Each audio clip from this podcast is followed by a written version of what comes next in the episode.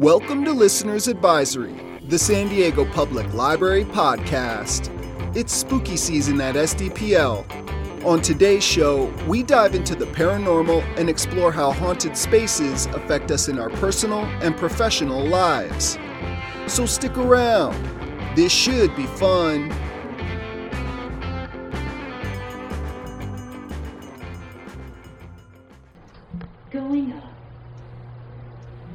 It is 9:29 a.m.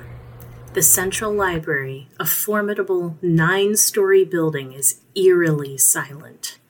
From the second floor, all that can be heard is the drone of the escalator and distant shuffling noises of staff shelving books. Librarians wait at the desk for customers. The clock ticks to 9:30. From the balcony overlooking the lobby, doors are opened by security. The patrons waiting outside the glass doors and windows for the last several hours spill in and file up the escalators and elevators to the floors where they may spend the next eight and a half hours.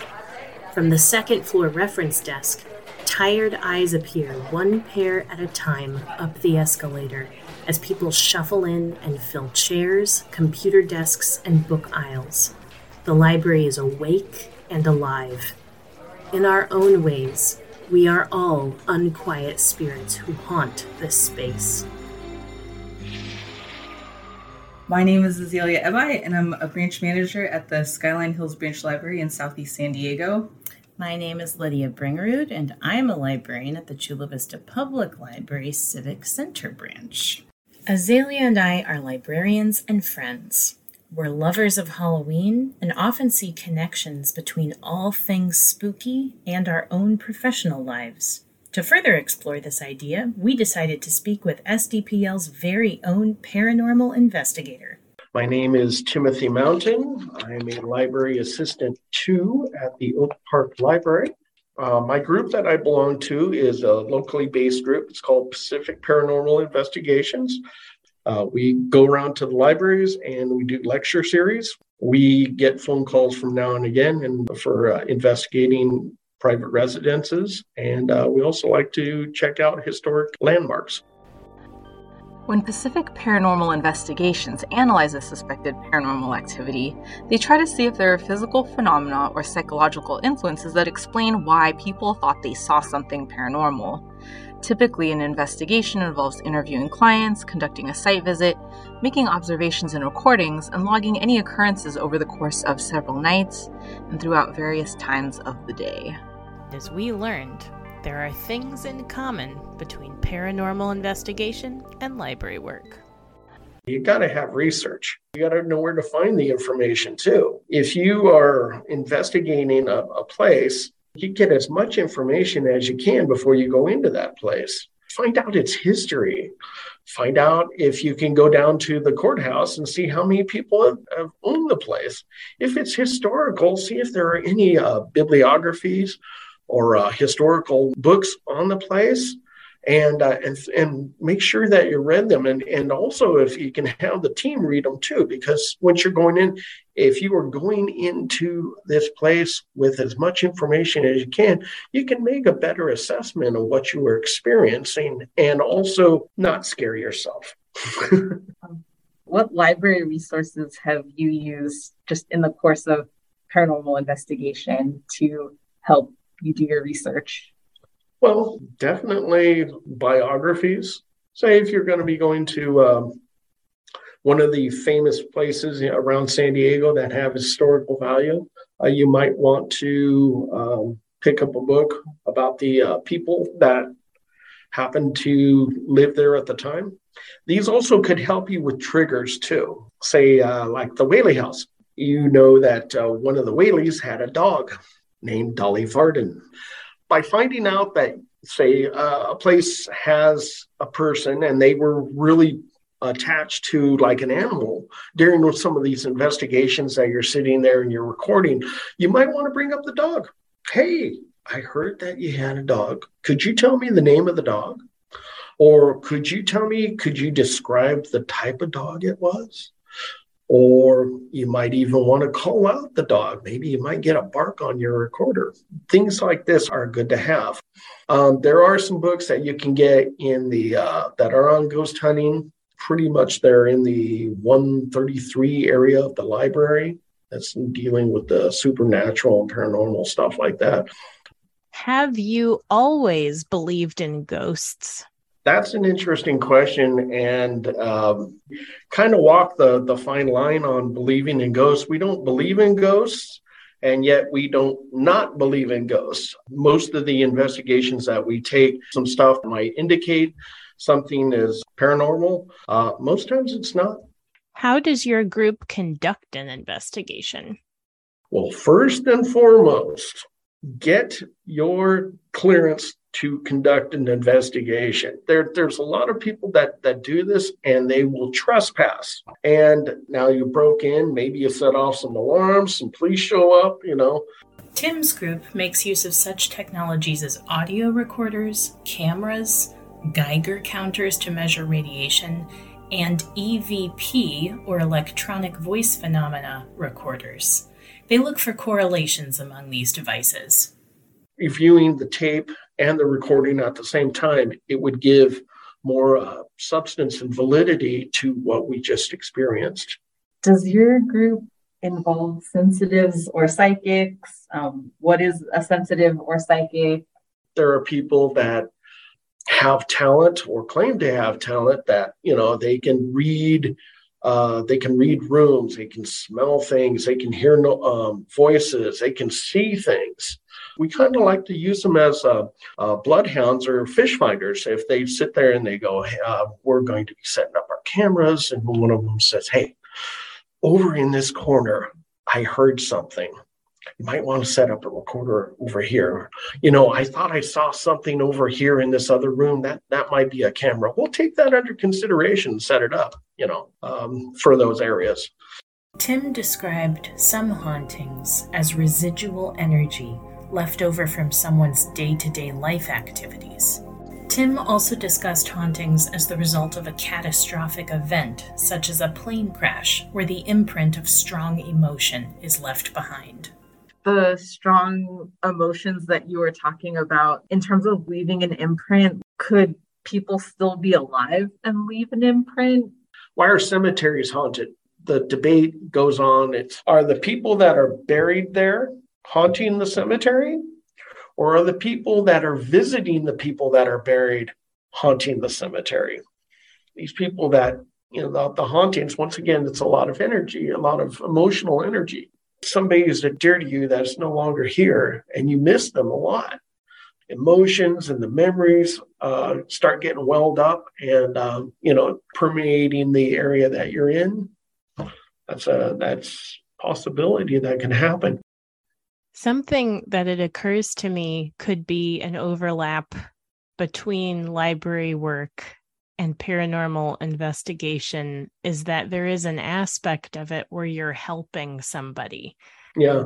Well, that's the other thing too is that a lot of people think that there's still a stigma. If I if I start claiming that I'm seeing ghosts or I'm seeing something, you know, somebody's going to think I'm a nut job, you know. If somebody's more concerned about their their house uh, being able to explain what they're experiencing in their house to put them at ease, that's a really good thing to do. What are some of your favorite stories from ghost hunting? I've got one that happened to a friend of mine. He's been in paranormal research for a long time at the Whaley House. He knew June Reading, who was the first curator of the Whaley House, and without her, we wouldn't have the Whaley House.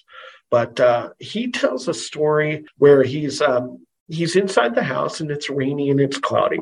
And he's talking to june. As they're talking um, they hear the doorbell ring. And she says oh, excuse me you know. And she excuses herself and she goes over to the door and she opens up the door and there's no one there. So she peeks her head out to look down the aisles to see if maybe somebody's on the left or right you know no one on the street. There's no one. There's no one around the, the house. It's just empty. So she kind of shrugs and closes the door and turns around, comes back to talk to uh, to uh, to Brian, and where they pick up in their conversation. And uh, so they're talking like this, and about 30 seconds into her conversation, she suddenly stops and gets the wide eyed and says, Oh my God, you heard the doorbell. And my friend's like, Well, duh, yes, I heard the doorbell. You excuse yourself to uh, to go answer it. And she smiles and says, We have no doorbell. But that's how a lot of this activity, it's it's real subtle. It's I'm I'm still kind of waiting for the the the poltergeist movie where they open up the door and everything's going off the hook. Never in my life have I ever experienced anything like that. A lot of the activity that we experience is it's real subtle. And if you if you're not trained for it, you won't catch it. Azalea and I had a lot of fun talking to Tim, and it got us thinking more about our roles as librarians. What do ghost hunting and being a librarian have in common? Given this a lot of thought. and I do think they have things in common because in both cases, we are interacting with what I would call unquiet spirits. You can never know what is haunting a person that you've just met or what you represent to them. For some librarians, that can manifest as sort of a constant wariness, especially around new people. Um, but I know for myself, it is very important to me to try to balance that maybe just awareness of my surroundings with compassion because really you don't know the baggage that someone else is carrying and you really might be the kindest person that a, that someone else has met all day or even in a week or longer, sadly. Your answer, it, I guess it kind of made me rethink my mm-hmm. connect, connecting ghost hunting and being a librarian.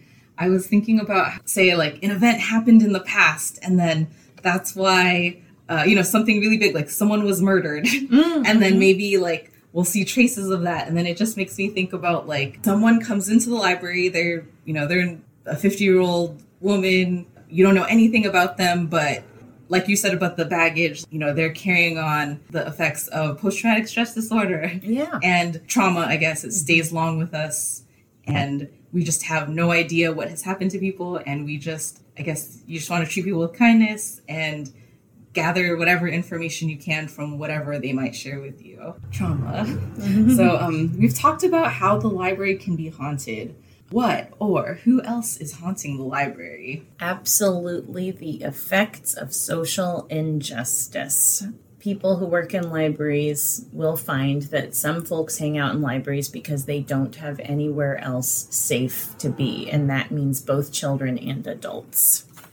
I I feel like the library in a way it's kind of haunted by by mission creep and just how all these uh, societal issues are kind of like raining down on us and and sometimes like librarians are expected to solve problems that are larger than than us sometimes i just feel like we're haunted by the challenges and terribleness of like people trying to exist just like live and we're just trying to help them with whatever we can Azalea, what interactions with patrons have stayed with you and what haunts you about library work? Um, I guess there there are a lot of situations that I think about still. One event that still lingers in my mind is was was like one winter in in San Diego, and uh, I was at the reference desk at the Central Library on the second floor, and a mother with two children approached um, and she asked about emergency shelters and when shot like you know i could already think about you know what she was experiencing and i was just like all right, focus on the task at hand. And I provided her with a list of shelters.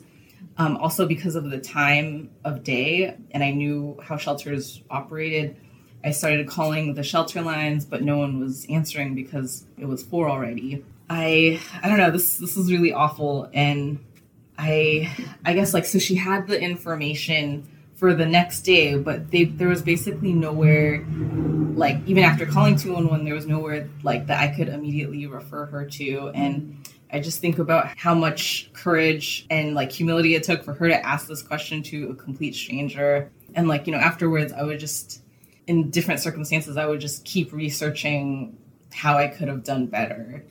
What are situations that you think about that have stayed with you? Very similarly to what you said, there are lots of times when I feel powerless in the face of these larger forces or social systems beyond my control. And I think lots of people who choose to become librarians do so because they have this heart to help. And it just guts you when you're not able to help. And I guess a, a, similar story that I have is I met a gentleman who had just gotten out of prison and he wanted to use library resources because he was very eager to get back into the job market and to fend for himself. And because so many little things rely on other things, right? You can't fill out an application unless you have your driver's license or a government ID. You can't apply for a new driver's license if you don't know your social security number, or sometimes you need a birth certificate or things like that. So he needed to get new, uh, definitely a new driver's license, but some new copies of those documents. And at the time, there was a government shutdown. So his entire life was on hold in that moment, waiting for the government shutdown to end so that he could get all those documents he needed to move forward. And of course, I could not fix the government shutdown, but all I could do was give this man access to the internet, you know, and I could see how frustrated he was. And I just really felt that very deeply. I think that we can both acknowledge that we're both privileged just in terms of like our backgrounds. Yes. It seems like in a way these hauntings are like kind of forms of guilt and mm. I guess I wondered what you thought like like what's our responsibility towards helping people get this information that they need to, you know, get on their way, information about shelter or like re-entering society mm-hmm. well, how much of the responsibility is on us? I think most librarians would say they give as much information as they're able to. But then you know you encounter other kinds of limitations because say uh, the process for example for getting unemployment is typically an online process. There are many people who struggle to navigate the internet on their own, to navigate a website on their own. So often, one need or one particular situation of need starts to illuminate these other cascading needs. While Lydia and I talk about helping people with housing questions, it's necessary to note that the San Diego Public Library partners with the San Diego County Health and Human Services Agency and the National Alliance on Mental Illness to offer an in house social worker at the Central Library. People ages 18 or older can get information about mental health and housing, as well as referrals, five days a week. More recently, through a partnership with San Diego State University School of Social Work, the library is now staffed three days a week by a student intern who is also a trained mental health therapist.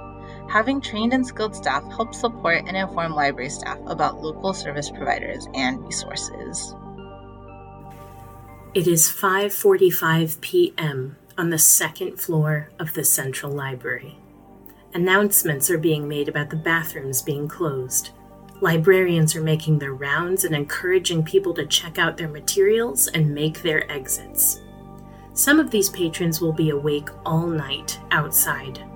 Some will sleep in shelters. Some will haunt other places until the library will be open again. It is 5:59 p.m. The building is quiet once again except for the librarians filing into the elevator to go toward the parking garage. The lights go out. The books alone bear witness to what we leave behind in the library our stories, our energies, the detritus of our days. All is quiet until the living return.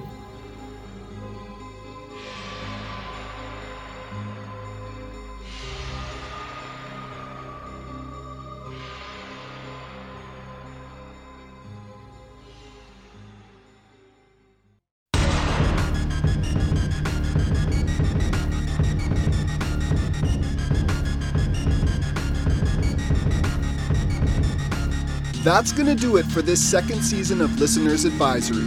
Thanks to our guest, Tim Mountain, and guest producers, Lydia Bringerud and Azalea Ebi. As per usual, thanks to Pete Meisner and Luke Henshaw for contributing original music, and a special, special thanks to you, the listener.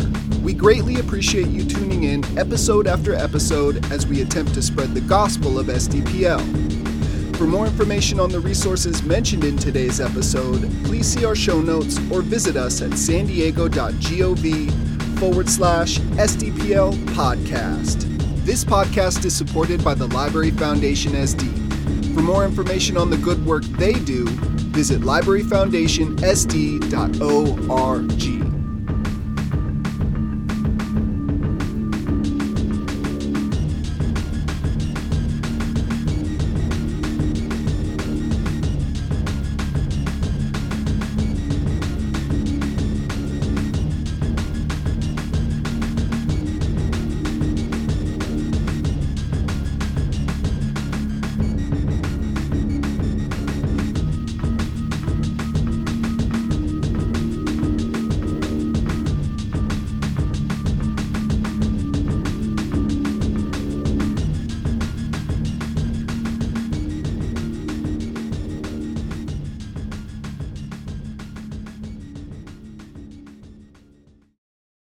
If you like what we're doing here at Listeners Advisory, please consider sharing our podcast on your social media, leave us a rating or review via your favorite podcast directory, or tell someone you know about us. Thanks in advance.